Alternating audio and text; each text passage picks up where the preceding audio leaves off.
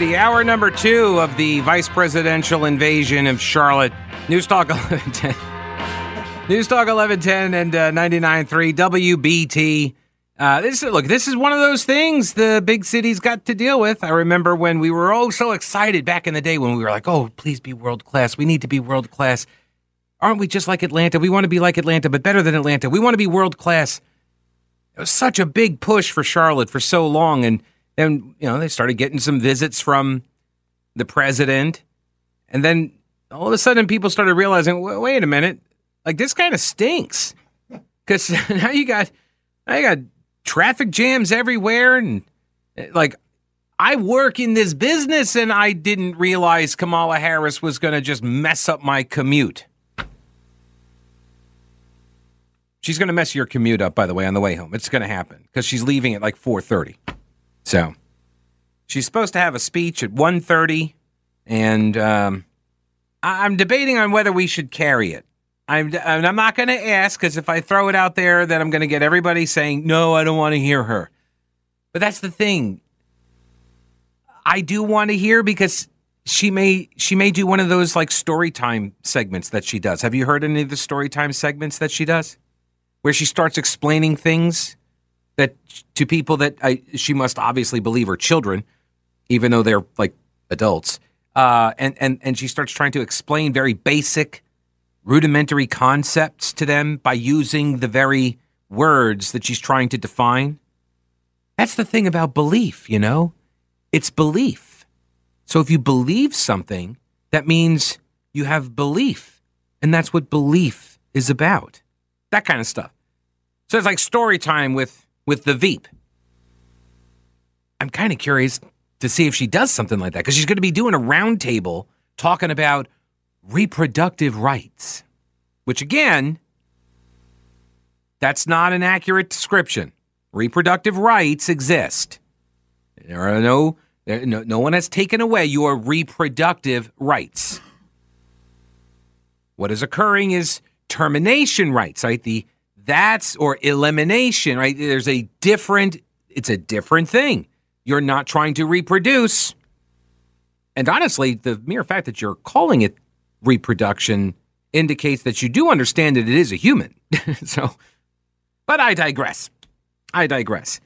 She's in town. She's going to be trying to stump for some of these North Carolina Democrats, because we all know her prowess as a campaigner, legendary. But they got some problems over in the Democrat Party. Jim Garrity mentioned it. I read through his some of his Morning Jolt newsletter that he puts out, and you know, he keeps asking this question on whether Democrats seem more centrist and results-focused now than they did 2 years ago. Because when you're winning, if you're a political party or, you know, a sports team, if you're winning, you have very little incentive to change anything. Why would you? What you're doing is working, right? But when you lose, then you got to do the postmortem, the autopsy. You got to figure out, what did I do wrong? Let's correct that, and then I'll be successful. You know, remember the Republicans did it a couple times over the years. I mean, I'm not saying they followed through on any of this stuff, but they at least did these postmortems. You know, what happened? Democrats haven't done that. And The Economist magazine, or a publication, they are imploring Democrats, please wake up. You're going to blow this midterm election.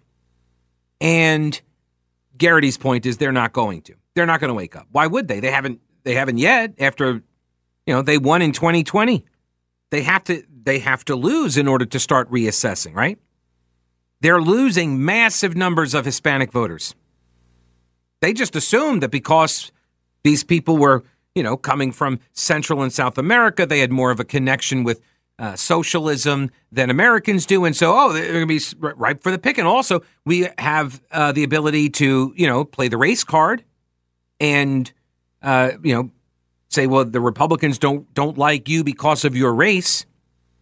The problem is, a lot of the people that make that journey, they come here for a reason, and the reason more closely aligns with the Republican Party ethos, right?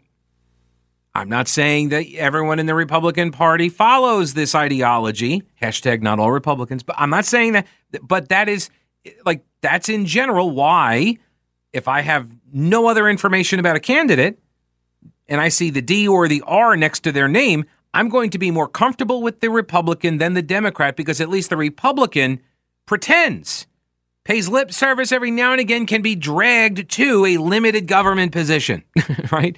There's no hope of that happening with Democrats, except on abortion. Sorry, except on the abortion question. Then they don't want any government intervention whatsoever. They want government very, very limited on that one topic. But the Hispanic shift is real. Signs of the shift were evident in the last presidential election. Aaron Zitner at the Wall Street Journal says if the shift is durable, it marks a big change for the two political parties.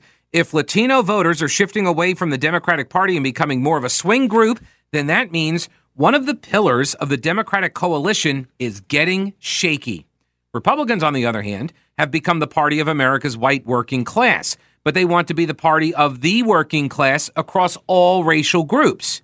This movement among Latino voters, if it continues, suggests that this is in fact happening, and the Republicans can become the party of America's future by building across different races a party of the working class. The overt appeals, by the way, to be the party of parents is parallel to this. There is, I've said it before, I say it again because I believe it to be true. I don't say things I don't believe are true. Well, generally, unless I'm making jokes, or taking cheap shots, which sometimes I take. But this shift is happening right now. It is a real shift. There is a realignment of the political parties occurring right now. And anybody that pretends to know how this is going to shake out, they don't. It's all speculative. It's all speculative. Because I don't know what happens. If the Republican Party becomes a multiracial working class party, what then becomes of its platform? How does the platform change? I don't know the answer to these things. Nobody could know the answer to these things. People are going to push for changes down the road that aren't even born yet. Venezuelans, now by far the fastest growing segment of the Hispanic population in America, are shrugging off the anti-socialist vote among Hispanics that could be a problem for Democrats. Between 2010 and 2019, according to Pew Research, the Venezuelan population has increased 126%. There's more than 500,000 Venezuelans in America. Half of them are in Florida. And the fact they voted 2-1 for Trump helped secure the state. North Carolina also has a booming Venezuelan population, including Republican Hispanic Coalition Vice Chair Jonathan Uzcategui.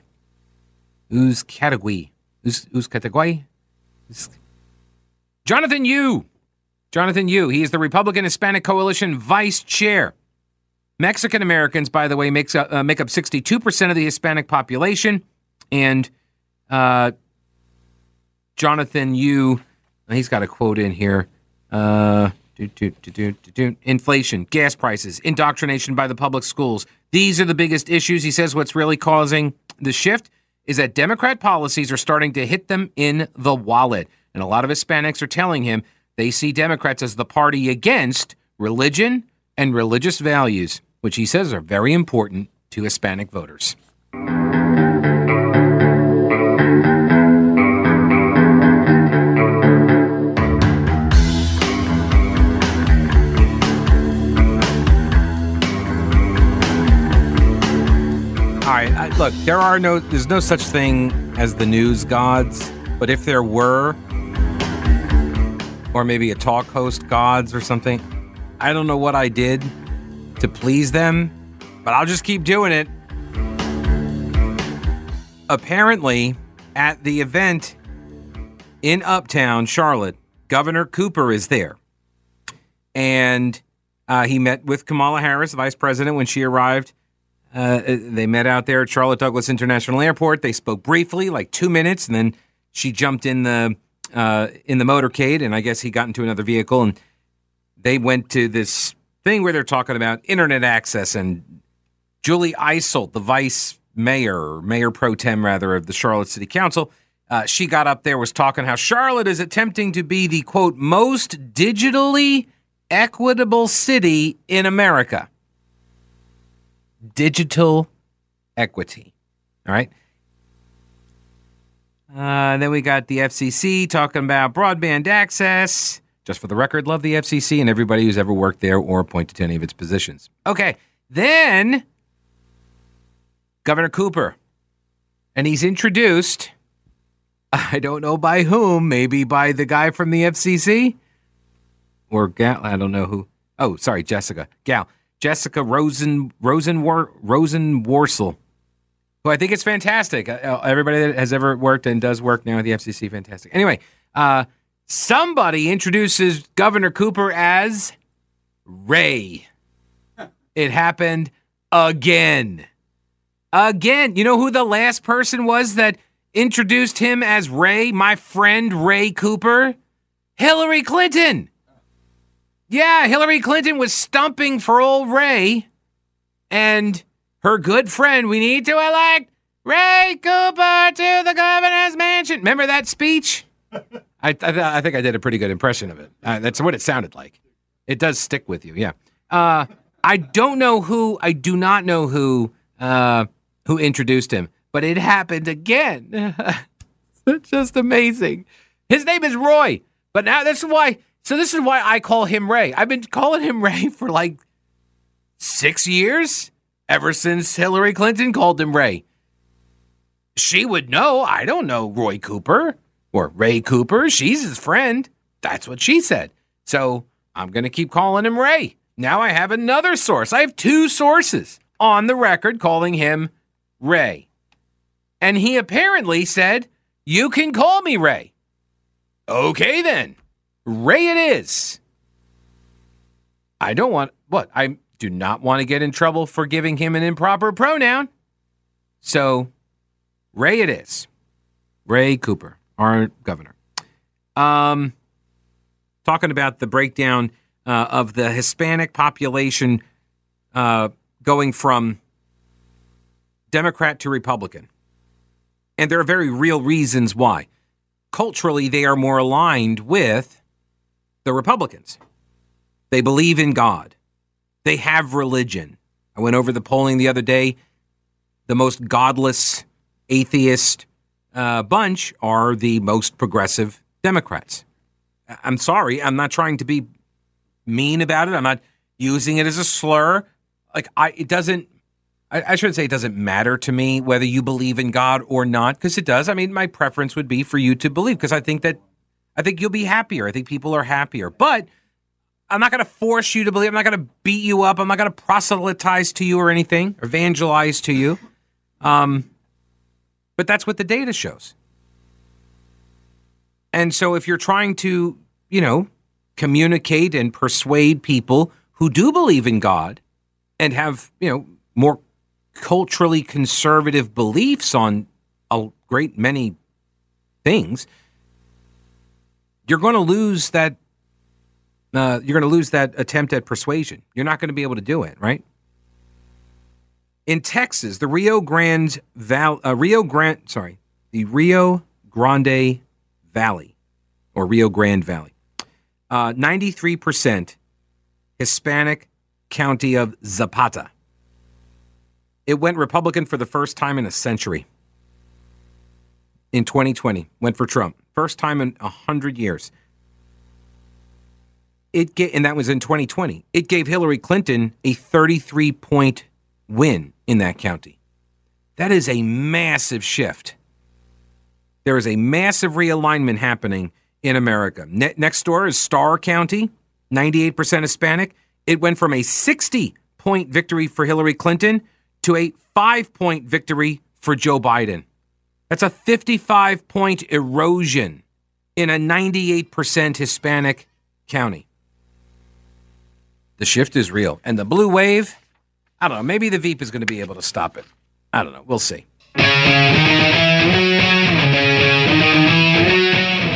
News Talk 1110 99.3 WBT. All right, trigger warning. It's the Veep. Let's join in progress. Let's take a listen. A necessity. Okay. It's as basic as is what we have come to accept over generations, how electricity is a necessity. Same point. Students use the internet for so many reasons that are in pursuit of their education, including to attend virtual classes. Workers use the internet to find jobs and receive training. Seniors use the internet to see a doctor without leaving their home. For so many of us, the internet is an essential part of our daily lives. And yet, more than 30 million people in our country still do not have access to high-speed internet. Think about that. It's a lot of folks. And millions more cannot afford the cost of a high-speed plan. Every person in our nation, no matter how much they earn, should be able to afford a high-speed internet plan. So last year, our administration invested $65 billion through the bipartisan infrastructure law. How come they don't have plans then? To help connect every household in our country with affordable high-speed internet and to lower monthly internet bills for tens of Americans through an initiative that we're here to talk about today. That explains it. That's why nobody got connectivity program. It's only 10. So this program provides it's only tens of people. That's but those tens of people. That's actually more than were at the Democrats' press conference the other day, touting the Choice Week, whatever. So it's like two people at that one. All right. Families, a one-time discount of up to $100 to purchase a laptop, a desktop computer, or a tablet. Because an internet connection is not much good if you don't have a way to get online, if you don't actually have the technology that allows you to take advantage of the service. Really? So we have been working with internet service providers to make sure they offer plans for $30 or less a month, which means the vast majority of households eligible for the Affordable Connectivity Program can receive high-speed internet without paying a dime. So if you are eligible, or even think you might be eligible, I'm going to give you a website. Oh, yes. Everybody get ready. Write it on your smartphone or... How would they do that? Why? How would... Oh, my God. She did it. The website she just did it. GetInternet.gov. GetInternet.gov. Is it with the G-I-T? And when you log on there, you can check to see if you qualify. How do you log in? You can find a plan, and you can sign up. How? The Affordable Connectivity Program has already done so much good. What am I missing here? Today, about 13 million people are enrolled. Wait, this isn't just me. Hang on. And these are students. This isn't just me, right? No. All right, this is, we're through the looking glass. They're talking about a program that is for people who don't have internet, and she literally says, get online in order to find it if you qualify for this online access program. From the fast food restaurant. I'm starting to think they don't have the best and brightest working in the White House on these teams. We used to rely on their cell phone. I'm starting to get that impression. Yeah. To connect the whole family, which can be incredibly expensive. And now those families can stream and search and study on Wi-Fi for free.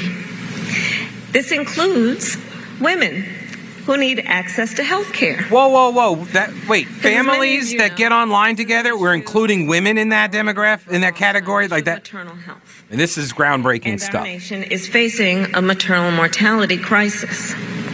In fact, black women are 3 times as likely to die in our country from pregnancy-related causes. Native American women are 2x as likely to die. Rural women, women who live in rural America, are 1.5 times more likely to die. And think about it. For many of the women who live in rural communities, they also live in maternal care deserts, which means they lack access to health providers and facilities. But with high-speed internet connection and through telehealth, these women can access life-saving maternal care. Among she the other 13 million people. Her facial expression always registers a look of disbelief at what she's saying. Like, I can't believe I'm saying these words. This is so amazing. Like, her eyebrows are like way up. And the pitch of her delivery is like way elevated. And like this kind of half smile smirk thing that she does. And we know her tell when she's about to lie to you, she busts into that cackling laugh. But like this is, she's delivering this off a teleprompter, and you can tell like maybe she did one read through. That's what it looks like. I don't know if she's totally prepared with the content. But she seems kind of surprised that she's reading a lot of these words. All right, go ahead. And importantly, more affordable lives. Every month, the Affordable Connectivity Program saves working families over $250 million.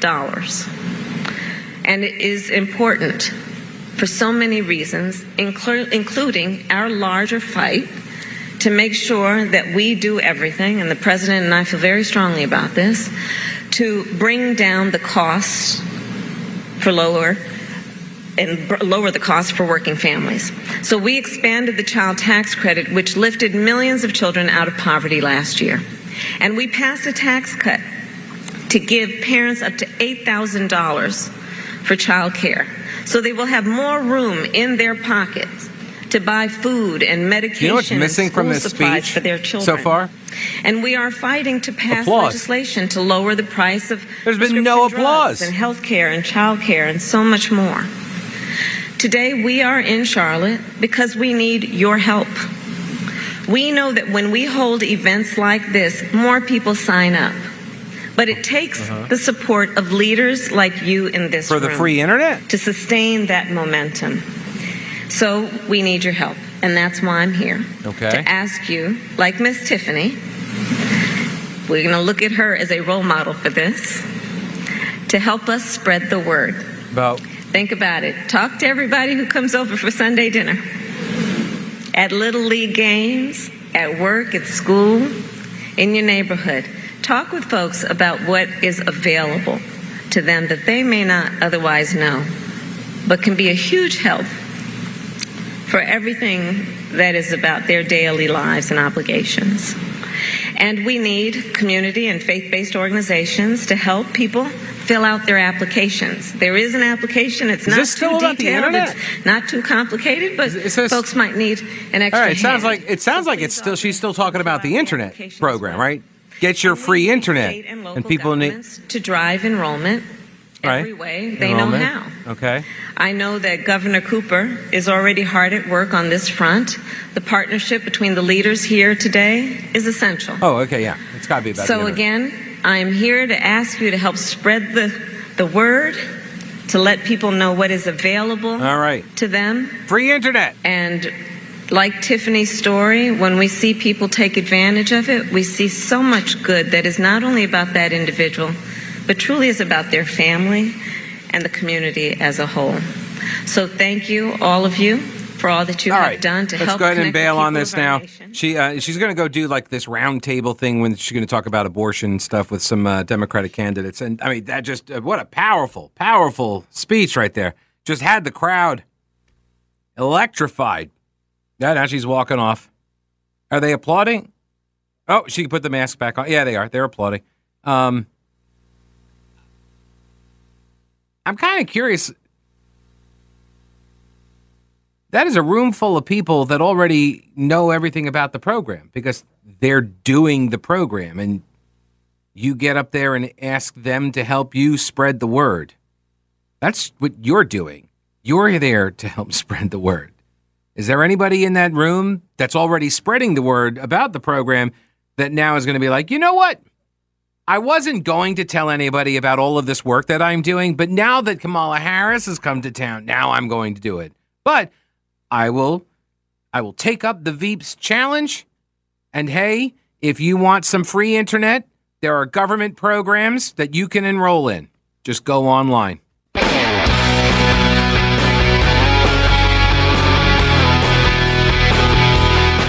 By the way, if you don't have a phone, call 704-570-1110, 1-800-WBT-1110. Did somebody not? You guys, all right, at the vice president's office, you need a continuity director. You need somebody in there that's going to, you know, like, so you don't have the Starbucks cup show up in Game of Thrones in the background. Right? You need somebody to police this stuff. So this way, when the vice president gets up there and tells a room full of people that have been working on a project that she needs them to help her get the word out about their project. Oh, and the project is free internet for people, and then directs people to go to a website in order to register. Please, for the love of me, hire a continuity director or somebody with half a brain. Here we go. This is David. Welcome to the program. Hello, David. How are you? Good. How are you doing? Hey, I'm all right. What's up? Just laughing and chuckling. I kind of feel like all that stuff that she just got done saying is ridiculous. You know, it's really sad that they think that the internet service is what's going to save people when really we need to be focusing on better energy sources. You don't need energy to run the internet, David. Come now. That's of course not. No, that's why Joe Biden was out at that bleak, apocalyptic landfill of a site he was at yesterday, talking about how they're going to stick a bunch of windmills off the coast. Maybe. Oh, how about this? How about this idea? Instead of, you know, like you get your router, you know, if you get your router for free from, you're going to get like a Biden router or something. Bi-Fi, we'll call it. We'll call it Bi-Fi. And you're going to get your free router from the Biden administration. It'll have a windmill on it. Well, you know, that's good and all. I get it. But, you know, what's really sad, because I do live in a rural community, and I travel, you know, upwards to an hour and a half to work in Charlotte every day. And what's so sad is, you know, people have a hard time getting to doctors. People have a hard time finding a good doctor. People have a hard time getting the help that they need right then and there and now. Why can't this administration focus on something such as, you know, mobilization of medical buses, mobile pharmaceuticals, all these things that are well needed?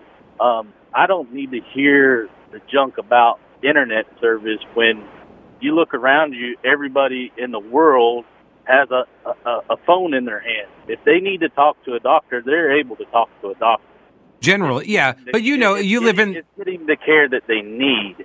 That is what's so asinine about it, and that's what upsets me more than anything. And not only that, like, they talk about food deserts here in Charlotte. I don't believe that. Come out there where I live. If you're not growing it in your garden or killing it on your farm, you may not have nothing to eat. Yeah, I know. So whereabouts do you live? I live out in Anson County. Yeah, okay. So I've got my in-laws are out near Locust, right? You know, in Big Lick, Frog Pond area, and so I'm well aware of the challenges of people have in rural areas, not just for food, but you are correct, for medical, and yes, even for internet. Right, internet is part of that. Now, the other side of that is that is a choice, right? That. The benefits of being out in the middle of nowhere for your lifestyle, part of the downside of that is that you are in the middle of nowhere, right? And nobody else, like all these things aren't around you. That's part of the allure. That's part of the appeal of being out there. Well, I understand that, yeah. Steve, but there's also a lot of people that really just can't afford to pick up and move, and a lot of them are too old to pick up and move. Absolutely. And that's something that I would love to see North Carolina's try to do better in the next few years is helping these farther east communities out. I loved your show when you were up in Asheville. Well, thanks. I really like your show here in Charlotte. I just wanted to throw my... No, I appreciate it, David. Thanks so much for calling. God, I can't imagine that commute, though. Oy. Get out now, too, because the vice president's going to mess it all up this afternoon.